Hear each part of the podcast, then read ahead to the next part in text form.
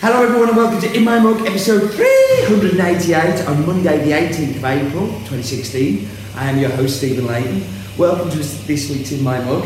Of course there would be a news and there would be all the focus ons and things like that but as you can tell I'm not in my roastery. If I was this roastery would be red not a turquoisey green.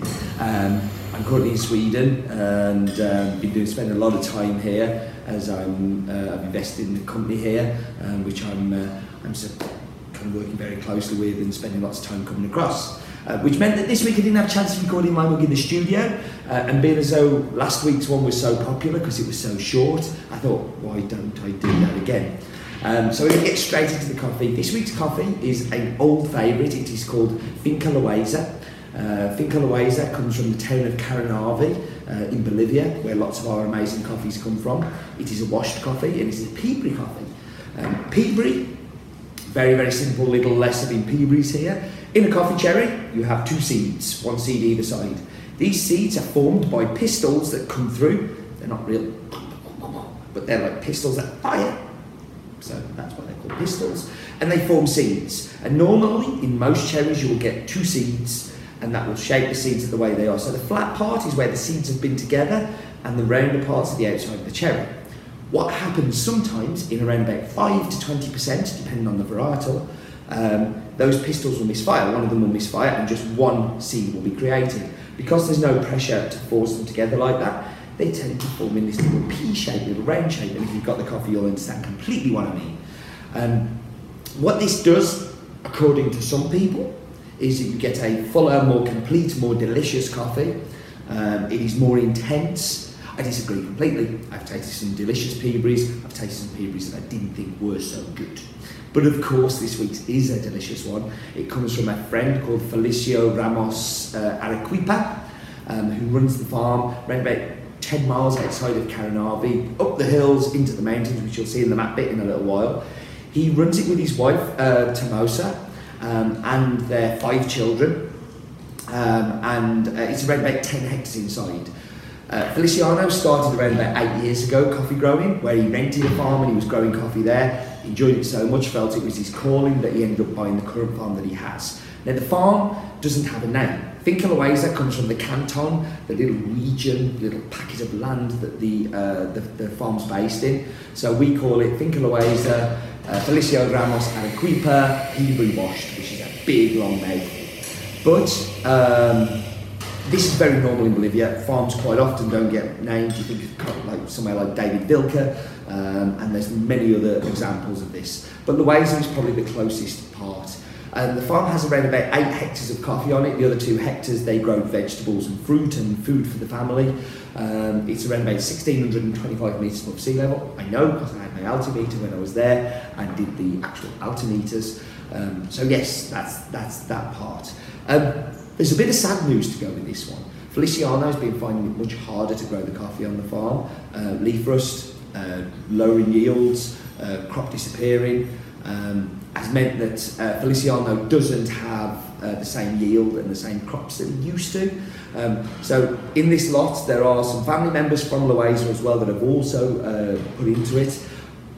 But also, it means that he's not able to live on the farm anymore. Uh, him and his wife and his children have had to get a house in Caranavi so they can work as well as manage the farm. Uh, obviously, coffee growing on such a small plot isn't a, uh, 24 hour a day job, so lots of, they've got jobs now in the town as well, particularly his wife, and he's having to manage the farm much more. It's a problem. Um, it's a problem because I think part of the lowering yields is because of this. Um, but it's that which comes first. You know, do you spend the time on the farm and try and increase the yields? And um, you know, we're trying very much with Feliciano to uh, help him by paying a higher price. And our Bolivians this year have been crazy expensive. But even that doesn't really make a difference when your yields are dropping so much. Um, we've also, uh, part of the programme that we did last year where we paid, uh, I think it was 20 cents extra per pound um, to the import, the exporter. So we could uh, have an agronomist fly in and help, and certainly some of that advice has helped. Things like uh, how to increase his yield, how to prune, how to treat leaf rust, uh, and all of those things. Um, but it's a sad, sad state of affairs at the minute in Bolivia because this is something that's just happening, and we're really in danger of losing it as an origin. Um, let's go do that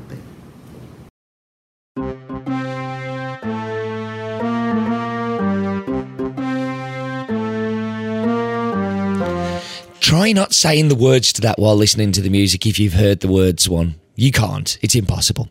Well, welcome to the map bit. We are zooming up and we are going across the Atlantic Ocean and we're going to South America and probably my favourite country in South America. Um, we're going to focus down on Bolivia. So let's get down and zoom onto it. Now, we've bought a lot of coffees from Bolivia, not just this year, but every year. Um, my interesting fact is about 3% of Bolivia's, Bolivia's land is arable. The rest of it, it's just nothing grows. There's a part of the Delta Plana where bacteria doesn't even live. Um, but we're going down and we're going to go and have a look at Loayza. But what I'm showing you first of all is Caranavi. And just so you get an idea of the topography from Coroico to Caranavi, it's such a mountainous, beautiful country. Um, so you're 1,525 metres in Coroico and you go up and then you go back down again. Um, it really is just absolutely crazy elevations. Um, but what we're going to do is going to swizzle round. You like my little swizzle rounds. Um, so you see Belinda here, and what I'm going to show you is the distance from Belinda. From there's Caranavi, and then if we zoom down, just in the distance. In fact, you can't quite see it. So let's kind of hopefully zoom across. There we go. Going to zoom across, and there we are to Loayza. So you can see um, exactly where it is in relation to everywhere else. I mean, just look at those mountain ranges. So that's the Andean mountain range um, that I harp on about so much, um, and the Caranavi Circle that we buy all this amazing coffee from. So let's just have a whiz round and then we're going to, uh, what am I doing here? Wow, I'm scrolling around like an idiot. Let's go back down, out, zoom back round, and you can see that's a mountain and snow. Hey, let's go up. So you can see the circle there. This is the circle of farms that we buy from around Caranavi. Um, it is just an amazing country with amazing coffee and an amazing map bit. A very cool map bit. I love it when I've been somewhere and I can actually have the coordinates. So, um, I have tasted delicious coffee. I'm not actually going to wrap you on pause for the first time ever. I have the coffee here. Frida, who uh, works with us here at uh, Drop Coffee, has very kindly made this for me, so I'm very grateful. So, we should get into this coffee. I'm only having it brewed today because, well, you know, I'm on tour. That's what happens when I'm on tour. Um, this is a very, very good espresso, and I think it's a very good espresso because of its uh, complexity and acidity. You will find something different in it every time. It's also a fantastic filter. The filter for me reminds me very much of cherry cola. So it's got that sweet, sticky mouthfeel to it, but there's a real cherry, but it's not like a, a fresh cherry, it's one of those false cherry flavours. Um, one of the other scripts I love using for this coffee, it has like a key lime pie acidity. Um, it's very specific, but the first time I cooked it, I felt that. The second time I cooked it, I felt that. And even now when I'm drinking it, I can definitely taste that. Um, it's changed a little this year, as in there's a little bit more dark chocolate. It was milk chocolate last year, and it's definitely changed into dark chocolate um, for the sweetness, and, and, it finishes very much on that. And again, with a little bit of like a burnt caramel kind of toffee kind of flavour to it. Um, it's a delicious coffee. I hope that you're enjoying it. I hope you're enjoying these short ones on tour. Um, I'm going to wrap up because I think we've just had people come who come to do a course today, and I don't want to look like a weirdo, even though I look like a weirdo because I'm talking to a, a camera. Um, but do remember, life is definitely too short for bad coffee.